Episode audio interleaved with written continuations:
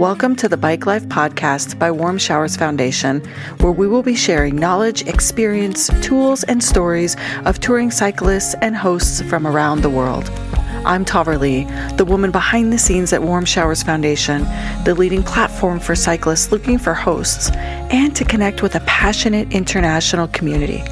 Find out more by visiting us at warmshowers.org. Now, let's start the show.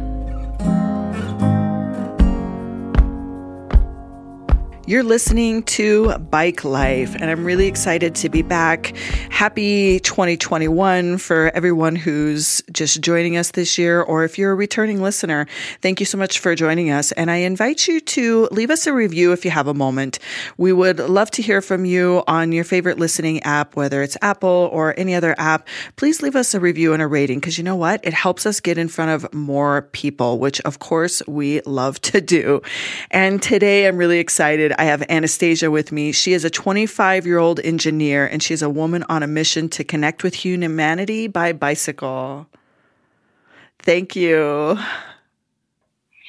nice to meet you, Michelle. I'm, I'm very pleased and delighted to be here with you and our listeners. Thank you very much for inviting me. Thanks for coming. And and just so everybody knows, Michelle, who she was referencing, is um, she's with us. Michelle's, you know, taking care of some of the back end of stuff. And I'm Taverly. I'm your host here. And I know it's we got a lot going on. And so Anastasia's in Switzerland and I'm in Colorado and Michelle's in Ohio. So we're like all over the place, but we're really happy to have you, Anastasia. And we appreciate you making some time for us today. So let's start at the beginning. What what got you excited to do any type of long-term um, biking? So, as an, an engineer, I was always in an engineering school, which has approximately 15% of women, so not so many of them. So I was surrounded by men and actually people that do a lot of sports and do a lot of challenges. And I was seeing them doing this type of sport challenges, and it was always making me dream a bit. So I was like, but actually, why not me? And so I had a friend who went on a bike trip two years ago, another one that went one year ago, and I was like, okay, now it's my turn. And I just, yeah, just decided that I would go from home, and I'm based in Lausanne. Um, and home is very interesting because it's in the middle of the Alps. Uh, and I wanted to check out the sea, which is in Nice. Uh, mm. So I crossed the Alps by bicycle to take a little swim in the Mediterranean Sea.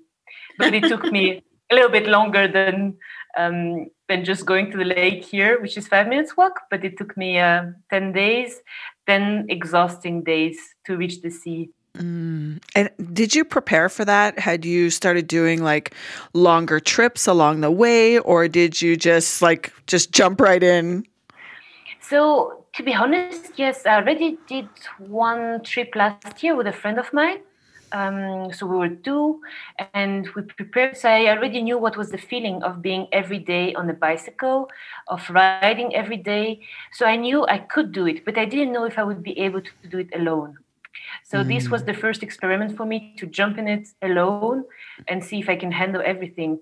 And well, I have to say I was not so much alone actually because there was all the warm showers community, which made me feel surrounded by nice people every day. So not so much alone. Yeah. But I'm sure stretches of alone. Yeah. Yeah.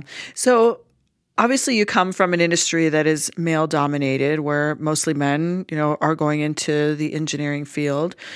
How did that impact your feeling of being um, a woman on you know on a long tour on your bike because that is that is still women are still the minority of um, long tour bicyclists in most cases and not all and so we don't need anybody to correct us. We know that that is still the case. But did you find that same percentage of women versus men while you were on your trip?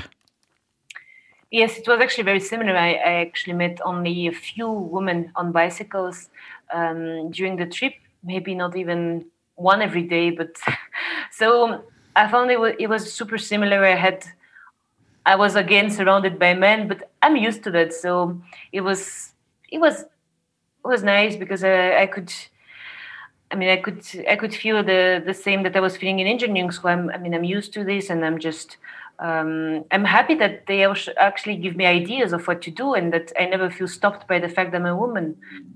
Um, they're actually inspiring me. So I'm just translating the same that they're men and woman, but they can still do the same. So I'm just doing what they're doing. Uh, it was a bit hard to be surrounded by men on this kind of trip because they were faster, they are stronger, usually not all the time, but they're usually stronger. So they were passing me quite a lot um, when I was on the bicycle, and I was always, oh no, I'm so weak. I'm, mm-hmm. They're all passing me. Why? I'm so slow. But then then that's why it was great to have um, warm showers every night that would be like oh wow but you did this that's super nice. And they would be they would bring me back to reality and i would feel that actually what i was doing was good and, and nice and and and not always be super like, a bit sad and um, exhausted. yeah, you meant you mentioned that. It's I think it's important for people to hear what you said. So I'm going to re- rephrase that for you. Is you experienced a lot of people passing you while you were writing, and in the moment it felt because um, you know obviously we spoke before doing this recording, and in those moments you felt. Um, like a little downtrodden in a way, I guess is the word I would use to describe it. Like it was hard to always be passed all the time. And yet you became more comfortable with it when you realized that the speed, the distance was not the priority of your trip. Exactly. I started this challenge as a sport oriented challenge. Um, I was thinking this challenge in height meters, in kilometers per day, um, in yeah, in also how many days I would take to do this challenge. Um, so this is all information I started, and also I was also considering my pace and things like that. So when people were passing me, I was feeling slow. Um, even though it was a, a, normal pace that I was having, it was the pace that I planned. But still, when p- people are passing you and are faster and lighter, they speak to you. They're like, "Hey, what? How you doing?" And you can barely actually speak because you can barely breathe. you in this mountain pass and you're struggling, and but they feel so light. Um, so yeah this was very hard all these people passing you but in the end meeting every day nice people that would make me feel good um, yeah that this really helped to make me believe in myself and mm. actually it's thanks to them that i made the the journey so it sounds like what started as a sports trip turned into a, a, a trip of transformation or even a connection to other people because you had some wonderful warm showers hosts along the way.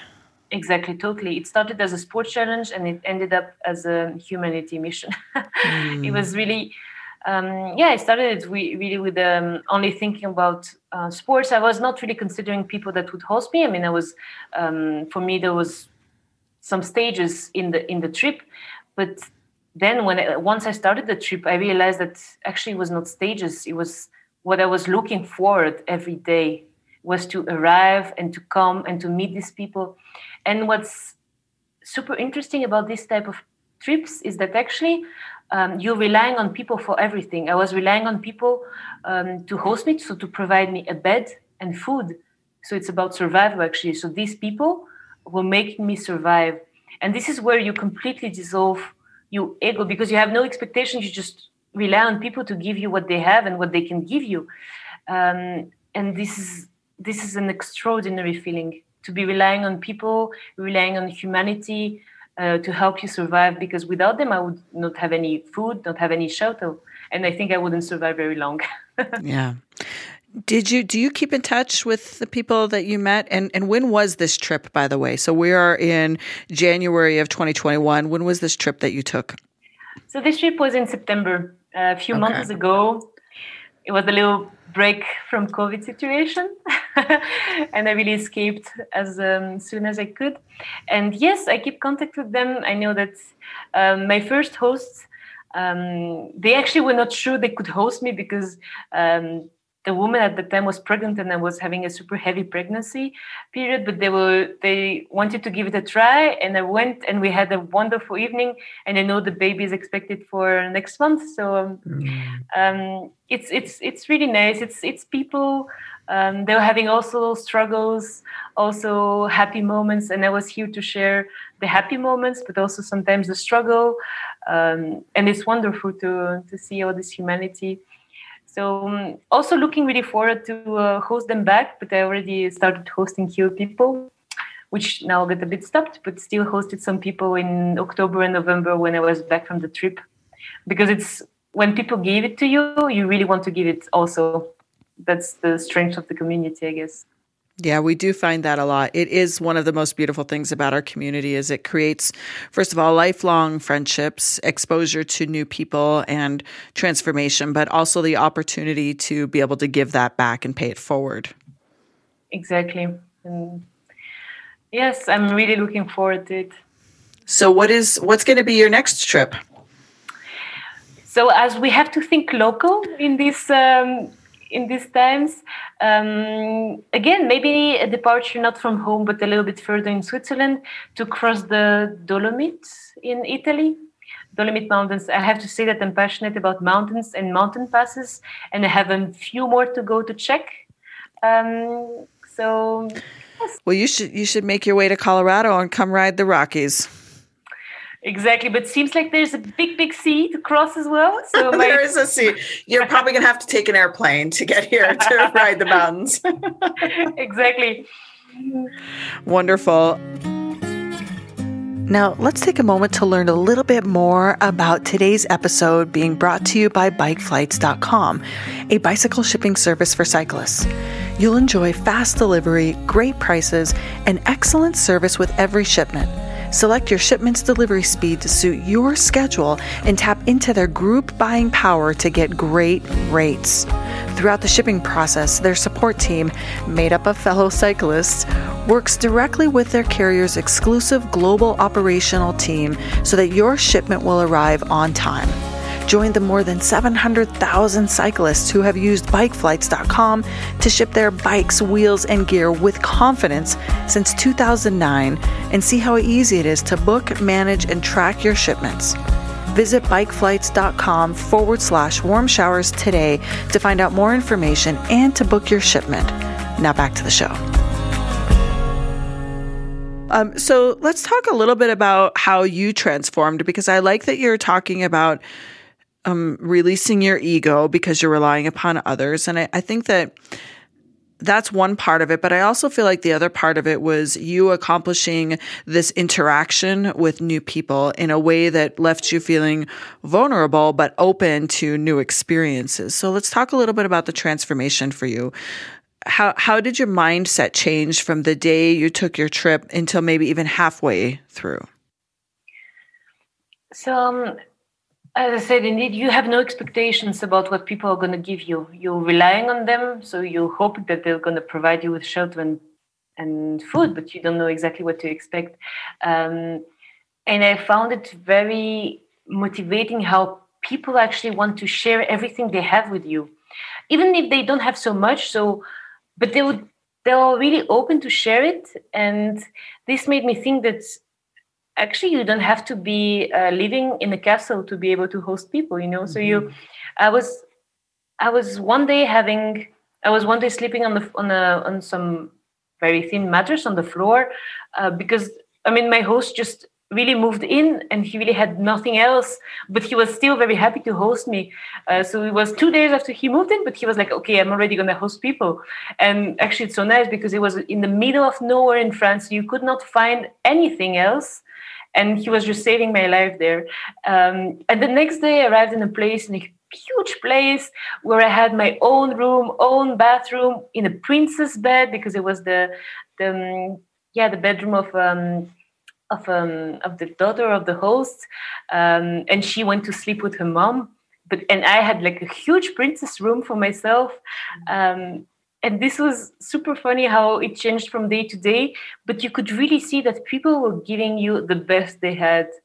Even some mm. people would go in another room just to let you sleep inside the room and i found it super yeah actually motivating and inspiring. And this is also why i also recently moved in and so i moved in end of september back from my trip and first week of october i was already having a host. I was thinking okay never mind i have a mattress and he's going to be happy and indeed he was happy to have a mattress so yeah right right one thing that's really interesting at warm showers is we we I, we understand that a lot of people rely solely upon our community for their tours, although we don't actually recommend that, right? We want we want to know that we can be an addition to somebody's trip because sometimes it's possible that there's not going to be a host available, right? So we know that most people have additional plans in place just in case, whether it's to um, pitch a tent or whether it's to grab a hotel room or whatever that is.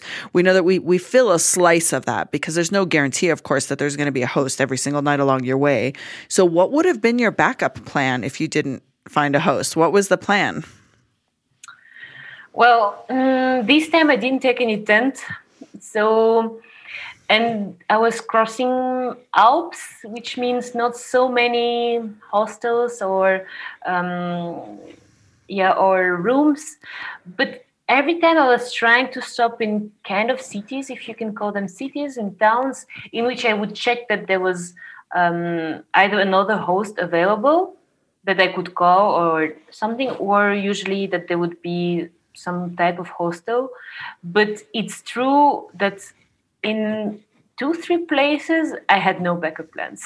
So uh, i was those said yes and that it was like a confirmed yes because otherwise i would probably have to back to the next stage which would mean yeah some more hours to bike and you're not always happy to know it by the end of the day that you have to uh, bike another day inside the same day. Yeah exactly. Exactly. Yeah we and and that and that's why i bring that up because i do want people listening to to remember that we you know we never expect that warm showers is going to be able to be your entire trips plan and always having having other options is good. Um, and I, I do say that because sometimes we have to do we do have to remind people that you know you are staying you're staying in in the accommodation of other people that may or may not be available. But i'm really glad in your case that you made this entire trip and had warm showers hosts the whole way which is what makes this unique to share this story. And i really love it because i think a lot of people start their journeys with a goal in mind. They're doing the tour for a particular reason, but it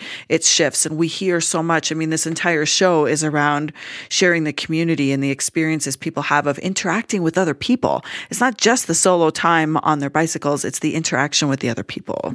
Mm-hmm. Yes, definitely. And this is something I realized um, yeah, I think on day 2 of the trip already. So, did you document your journey at all, like with photos or social media or a blog or anything like that? Yes, I, I actually took a GoPro during my trip to be able to record videos and audios of hard moments, also happy moments. Um, as I was alone on my bike, I tend to talk a lot with myself. So I decided to record this and I made it, I created a video uh, that I posted on YouTube for my family and friends and everybody to to see and maybe get inspired because um, it's true that it's you can also see on the video that I really started with a sport challenge in mind about what I'm gonna do, and I ended up with the yeah all about interactions I had, oh also my feelings, being weak, being strong sometimes as well, and that's all about humanity. I love it. We will we will put the link to that YouTube video in the show notes. And we are looking to grow our YouTube channel. So, Anastasia, we might be able to put your video on our channel one day too. That would be really great. That's great. Yeah, I think the visual is really helpful. Plus, it sounds like such a. Be- I have not been to that area of Switzerland, so I would love to see the video just to see the scenery because I'm a mountain girl, so I love the mountains all over. Although I, I don't typically cycle the mountains the way that you do, I do like to be in the mountains. yes, indeed, it's all about the mountains. Even though the goal was to reach the sea. yeah, and so you did swim on the last day. I did. and then did you ride back? Yes, I, I mean, I, I actually no, I um, I went a bit further along the sea, just just to enjoy a bit more sea, and then I took the train back to uh, back to Lausanne, which is sad because it took me five hours. So, you know, you spend ten days riding to this place, and then the train takes you back for five hours. That's amazing. Actually, that is absolutely amazing.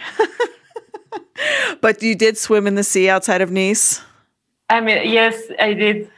And that's these type of funny moments when you know you you want to be very light when you go on mountain trips so you don't take so much with you. So of course you don't take a swimsuit.